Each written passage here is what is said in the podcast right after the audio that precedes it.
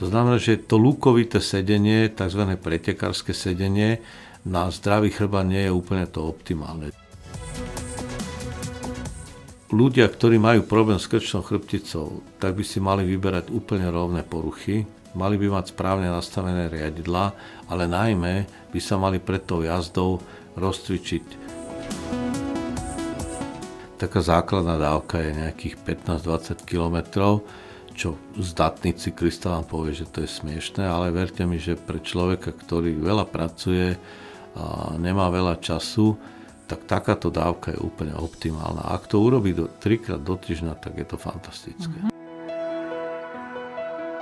Ak si dokážeme predstaviť, že pokiaľ správne kolobežkujeme, tak v priebehu jedného kilometra vlastne urobíme toľko pohybov, ako keby sme urobili 200 drepov.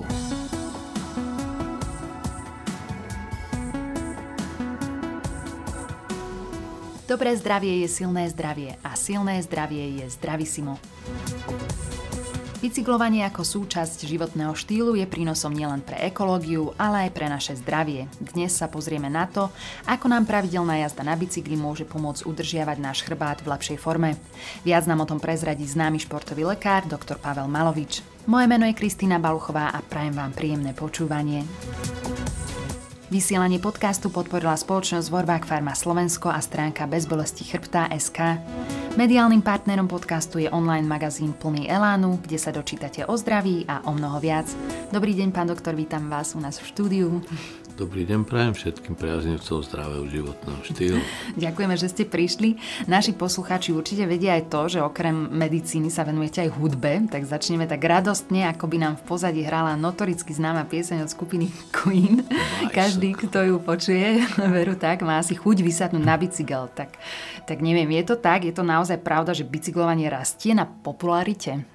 Bicyklovanie je veľmi populárne, rozširuje sa aj do mestských častí, nielen prímestských. Mm-hmm. Hoci teda ja mám istý ostých jazdiť v meste, vzhľadom na dopravnú situáciu, ktorá existuje a aj vzhľadom na to, že ešte stále e, tie autá jazdia s nepríliš ekologickými motormi a častokrát sa stane, že ten cyklista bohužiaľ si viac ublíži, najmä tým, že vdychuje exhaláty, ako by mu prinášalo to bicyklovanie užitok. Mm-hmm. Ale samozrejme pevne verím, že s postupom rokov sa to obráti viac pozitívne na stranu cyklistov, že aj tie exhaláty budú menej škodlivé a cyklisti budú mať lepšie cyklodráhy alebo cyklocestičky. Cyklocestičky, veru. Ja mám pocit, že sa to rokmi naozaj lepší, že tu máme lepšie podmienky.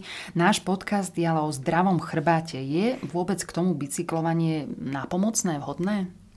Vždy je dôležité vedieť, že čo chcem od toho bicyklovania dosiahnuť, či len sa chcem premiestniť mm-hmm. z miesta na miesto, alebo či chcem ten bicykel, respektíve bicyklovanie použiť na to, aby som bol zdravší a samozrejme zdravší komplexne a nie len srdcovo aparát, aby bol zapojený, ale aj pohybový systém a do ktorého chrbtica patrí, aby tá chrbtica bola pozitívne nastavená a vyladená, aby ten bicykel neškodil, ale pomáhal. Uh-huh, uh-huh. Aké bicykle a cyklistické štýly vlastne poznáme a ktoré sa odporúčajú k posilneniu chrbtového svalstva či celkovo k zdravému chrbátu? Tak dnes máme rôzne možnosti. Samozrejme najobľúbenejší je tzv. cestný bicykel, lebo ľudia sa neradi namáhajú, ako aj jazda do kopca aj predstavuje pre nich istý druh námahy, nielen fyzické, ale aj psychické. Keď sa človek pozera do kopca, že ho má vyšliapať, tak má z toho nervy. To znamená, tá cestná cyklistika e, klasickým spôsobom je asi najrozšírenejšia. A samozrejme horské bicykle, tie sú tiež dôležité pre zdravé človeka, ale to už je skôr pre tých zdatnejších ľudí, ktorí majú aj veľmi dobrú koordináciu a nemajú problém s rovnováhou, ale najmä nemajú problém so silou. Mm-hmm. Cyklistika ako taká samozrejme je založená na, na tom, že máme dobrý nástroj, dobrý bicykel, kvalitný, ale samozrejme aj musí to byť človek, ktorý je dokáže udržať rovnováhu, čo nie je vždy obvykle, lebo bicyklovať síce sa naučíme v detstve, ale s postupom rokov môže byť všeličo nepríjemné v našom organizme, čo nám zapričinuje istý balans. Mm-hmm. Znamená, pokiaľ začneme sa venovať aktívnej cyklistike, každý by si mal vedomiť toho, že či je schopný udržať rovnováhu. Častokrát to býva u neurologických pacientov, alebo to býva aj u ľudí, ktorí dlhodobo sedia a pracujú s počítačmi. Častokrát mávajú problém so závraťami. Mm-hmm. Závrať nie je veľmi priateľská k bicyklu. To znamená, kým si sadne na bicykel takýto človek, tak mal by sa trošku tzv. rozchodiť, rozpohybovať a to aj súvisí s tzv. rozcvičením, ktoré nie je vôbec násilné, ale treba pokrútiť hlavou, trošku sa ponaprávať sám seba, aby sme zistili, že či ja som na to stavaný dneska, aby som vôbec sadol na ten bicykel. Uh-huh. To je mhm. prvý predpoklad zdravého bicyklovania. Uh-huh. A s tým súvisí samozrejme aj pozícia toho jazda na bicykli, ako teda má na tom bicykli sedieť, či to vie, alebo či ho nejakým spôsobom nelimituje práve bolavý chrbát, ktorý sa môže bicyklovaním zhoršiť, ale samozrejme aj zlepšiť. Uh-huh. A sú situácie alebo priam, priamo diagnózy, kedy treba bicyklovanie úplne vylúčiť? Áno, býva to najmä pri uh, problémoch so spodným chrbtom, uh-huh. kedy ten človek počas sedenia, najmä nesprávneho sedenia na bicykli, môže mať výraznejšie ťažkosti. Ale samozrejme, e, závisí to vždycky od toho, že či má nejakého mentora, ktorý ho naučí správne sedieť na tom bicykli. A to aj pri ťažkostiach so spodným chrbtom.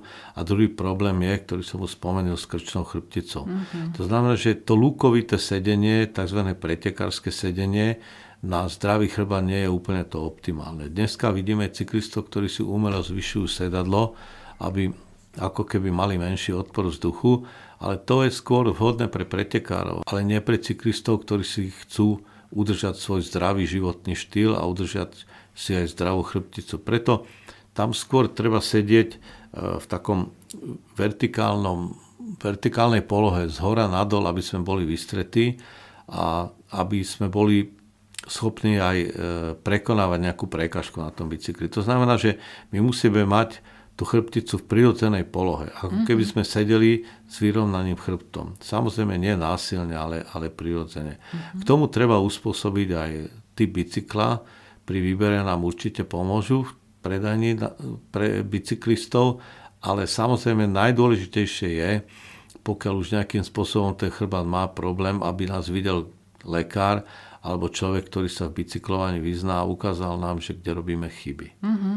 Uh, fajn. A čo tá krčná chrbtica? To sedenie sme si už trošku zmapovali. Tú krčnú chrbticu ako máme udržiavať pri tom? Krčná chrbtica, uh, tam ešte ďalší problém, ktorý som nespomenul, je tzv. trasenie alebo vibrácie. Že keď máme, držíme tie riadidlá, tak nemali by sme jazdiť po príliš zvlnenom povrchu, lebo tie otrasy sa prenášajú nielen do zápestia, lakte, ramena, ale aj na krčnú chrbticu. A tam môže dôjsť k problému, že ten tremor, ten tras nám zhorší vlastne stav. A ľudia, ktorí majú problém s krčnou chrbticou, tak by si mali vyberať úplne rovné poruchy, mali by mať správne nastavené riadidla, ale najmä by sa mali pred tou jazdou rozcvičiť Rozcvičiť by si mali svoju krčnú chrbticu jednoduchým spôsobom, rozpohybovať ju do strán, dopredu, dozadu, veľmi pomaličkým spôsobom, rozhýbavať to s nádychom, s výdychom a potom ich začať bicyklovať. Neriskujú vtedy, že ich zablokovaná chrbtica, a tá väčšinou bohužiaľ býva u ľudí, ktorí majú sedavé zamestnanie, ohrozí nejaké ďalšie minúty bicyklovania tým, že dostane závrať a spadne to je kontraproduktívne. Takže vždy treba na to myslieť, že sa musím rozcvičiť pri bicyklovaní, pred bicyklovaním. Mm-hmm. Milí poslucháči, stále sa zhovárame so športovým lekárom, pánom doktorom Pavlom Malovičom.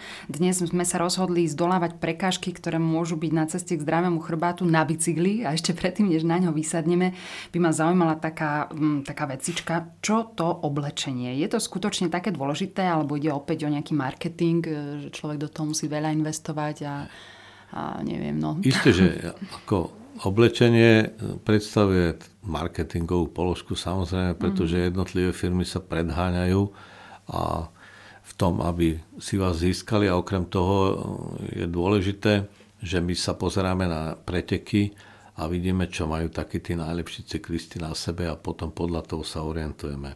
Ale faktom je, že musíme mať trojvrstvové oblečenie, to spodné, ktoré sa je pod a to stredné, ktoré vetra a to vrchné v prípade nepriazne počasia. Ideálne je využívať tie najmodernejšie materiály, tie, ktoré nám odvádzajú pod a nezadržiavajú ho, lebo najhoršie je, keď zachladne vám chrbát v nejakom mokrom bavlnenom tričku, ktoré je kryté nepremokavou vetrovkou. Znamená, aj to je dôležité poradiť sa, že aký druh materiálu ja by som mohol na sebe nosiť. Mm-hmm. Dôležité je aj človek, že či sa viacej potí, to znamená aj či je viac obezný, hej, alebo či je to štíhly človek, či náhodou nemá nejakú zdravotnú poruchu, žlázy s vnútorným vylúčovaním, treba problém so štítnou žľazou alebo nejaký iný problém, pri ktorom cukrovkári napríklad majú taký problém, že majú zvýšenú potivosť, tak vtedy treba konzultovať človeka, ktorý sa v tom oblečení vyzná. Mm. Ale je to veľmi dôležitá položka, pretože ak vám zachladnú tzv. zachladnú kríže, tak potom máte po bicyklovaní aspoň na 2-3 mesiace. Mm-hmm. Takže treba na to dávať veľký pozor. Rozhodne, eh, keď vysadnete samozrejme na bicykel, že idete nakupovať nejaký kilometr, tak to nie je až taký problém. Ale keď sa vyberiete na nejakú 50 kilometrovú túru, tak je to už problém. Odporúčam ja, so sebou zobrať vždycky jedno, aspoň jedno suché tričko pre prípad toho, že by ani tie kvalitné materiály mi nepomohli k tomu, že sa zachladzujem a prezliekať sa. Mm-hmm. Je to veľmi časté, že ľudia robia prestávky a kvôli osvieženiu, to už je jedno akého typu, a práve počas toho osvieženia zachladnú, sadnú si a ten chrbát ako keby ich sekol a už ďalej nemôžu pokračovať v bicyklovaní, tak aj to si treba zvážiť. Vzhľadom k oblečeniu, že aký druh prestávok alebo po akej dlhej dobe ich budem robiť. Mm-hmm, fajn. Tak už sme sa obliekli, môžeme sa pustiť do toho. Ako na to, ak uvažujem začať s bicyklovaním, ako často by som mala mm, bicyklovať a aký terén si mám zvoliť? Ako som už spomenul predtým, úplne pre začiatočníka je úplne vhodný najrovnejší terén, aký existuje, bez nejakých výraznejších mm-hmm. prevýšení.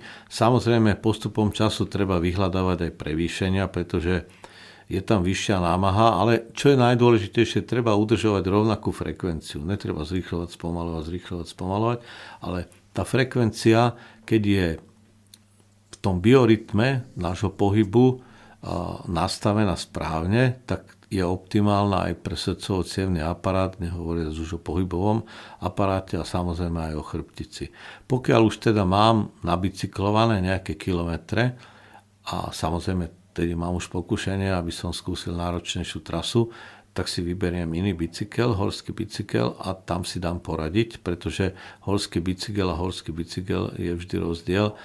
Je rozdiel, keď jazdíte po lesnom teréne na horskom bicykli alebo keď jazdíte po vrchoch, kde nie je, nie sú treba prekažky v podobe rozličných drevín alebo nejakých skalnatých terénov, tak tam, tam treba tiež e, veľmi zvážiť, aký druh bicykla sa použije. Mm-hmm. Nie je to paušálne. Rozhodne s cestným bicyklom by som nešiel do hory a naopak. Mm-hmm. Naopak je to možno lepšie, lepšia varianta, ale aj tak by som si radšej, teda pokiaľ sa hodlám tomu viac venovať, minimálne dva typy bicyklov zadovážil. Uh-huh. A čo sa týka toho načasovania, asi teda to nefunguje tak, že idem trikrát za sebou bicyklovať, potom zase dva týždne nič? Nie, nie, nie. Rozhodne bicyklovanie patrí medzi športy, ktoré treba pravidelne uh-huh.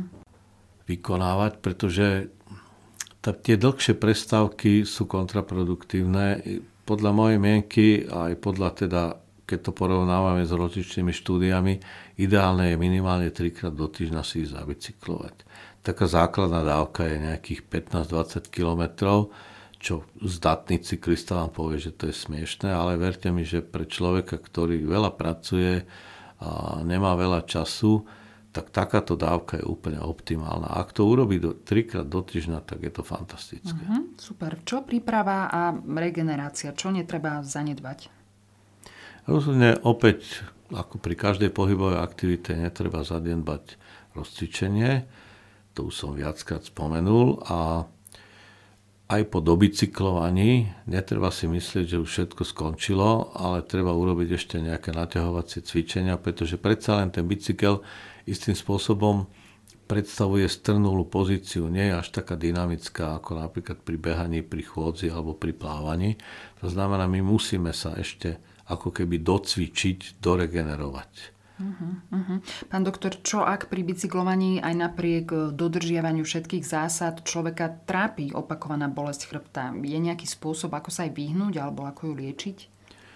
Rozhodne by som akceptoval vitamíny skupiny B, najmä B1, B6 a B12 a to by som odporúčal konzumovať vo vyšších dávkach. Vysoké dávky tejto trojkombinácie zlepšujú stav našej chrbtice. Uh-huh.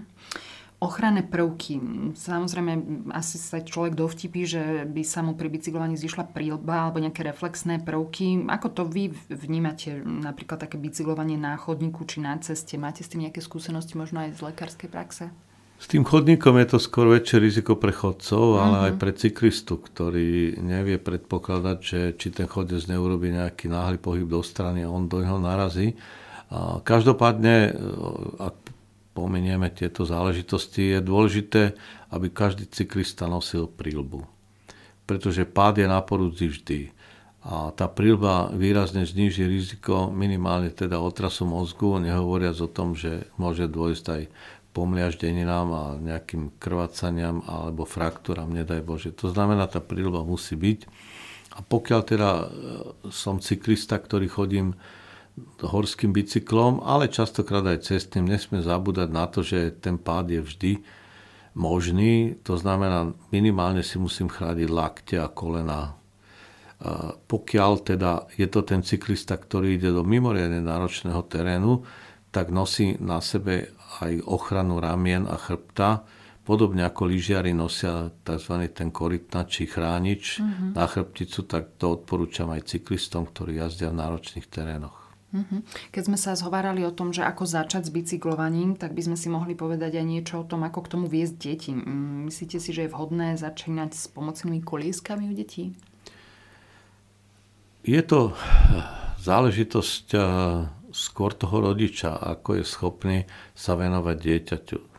Ideálne je, keď dieťa začne bez tých pomocných koliesok, mm-hmm. koliesok že ten rodič je neustále pri tom decku prítomný a pomáha mu udržiavať rovnováhu. Ak nemá čas, začne s tými pomocnými kolieskami, ale bohužiaľ to dieťa si na to navykne a potom, keď mu odstraníte tie pomocné kolieska, tak ako keby opäť začínalo znova. Ja by som bol skôr za to, aby sa začínalo normálne bicyklovať bez pomocných koliesok. Mm-hmm. Fajn. Máme tu ešte takú, takú trošku kontroverznú tému. Moderné kolobežky. Tie možno, že vydáme teraz na uliciach častejšie než samotné bicykle. Ako to vy vnímate? Tak je to móda najmä ale elektrických kolobežiek. Mm. Hej. To znamená, že to už s takým tým klasickým mm, cvičením pre zdravie nemá veľa spoločného. Tam musíme byť dobre oblečení a dávať najmä pozor na ostatných, aby nám nevošli do cesty, lebo úrazy pri jazde elektrickou kolobežkou sú veľmi, veľmi problematické. Ja sa prikláňam k tej normálnej kolobežke. Samozrejme, aj pri tej normálnej kolobežke, pri ktorej nemáme žiaden elektrický pohon, treba dávať pozor a treba sa odrážať aj ľavou, aj pravou nohou. Mm-hmm. Hej, pokiaľ dokážeme si nájsť tento balans, tak je táto kolobežka veľmi, veľmi prínosná pre zdravie a nielen pre zdravie srdcovo aparátu, ale aj pre pohybový aparát vrátane chrbtice. Keď si dokážeme predstaviť, že pokiaľ správne kolobežkujeme, tak v priebehu jedného kilometra vlastne urobíme toľko pohybov, ako keby sme urobili 200 drepov. Mm-hmm. Čo keď si predstavíte, že by ste robili 200 drepov, tak je to hrozostrašná predstava, ale kilometr na kolobežke to vám ani tak nepríde. A mm-hmm. pritom je to rovnaká námaha a pri tej kolobežke je to ešte lepšie. Mm, zaujímavé. Pán doktor, vy, vy ste častým hostom nášho Zdravisima. Ja už mám takú tradíciu, vždy sa vás na záver snažím namotivovať k tomu, aby ste nám povedali nejaké zlaté pravidlo alebo odporúčanie, takže skúsim to aj dnes, čo by ste nám poradili. Nám zlaté pravidlo je hýbať sa a nezabudnú na to, že sedenie vzhľadom na neprirodzenú polohu, dva ostré uhly, je oveľa horšie ako státie. A preto, keď zabrúsime aj do kancelárskych pozícií, je optimálnejšie robiť porady postojačky ako posediačky. a takisto je optimálnejšie chodiť ako sedieť, hoci sa to vždy nedá. Ďakujem za váš čas. Rado sa stalo. Milí poslucháči, naše dnešné Zdravísimo sa opäť končí. Nahrávky našho podcastu nájdete na portáli bezbolesti chrbta.sk, kde si môžete prečítať aj ďalšie odporúčania odborníkov o tom, ako si udržať zdravý chrbát. Neváhajte odporučiť náš podcast aj svojim priateľom a sledovať nás môžete aj na facebookovej stránke Zdravísimo podcasty o zdraví. Všetko dobré a dávajte si na seba pozor. Vysielanie podcastu podporila spoločnosť Vorbák Farma Slovensko a stránka bezbolesti chrbta.sk. Mediálnym partnerom podcastu je online magazín plný Elánu, kde sa dočítate o zdraví a o mnoho viac.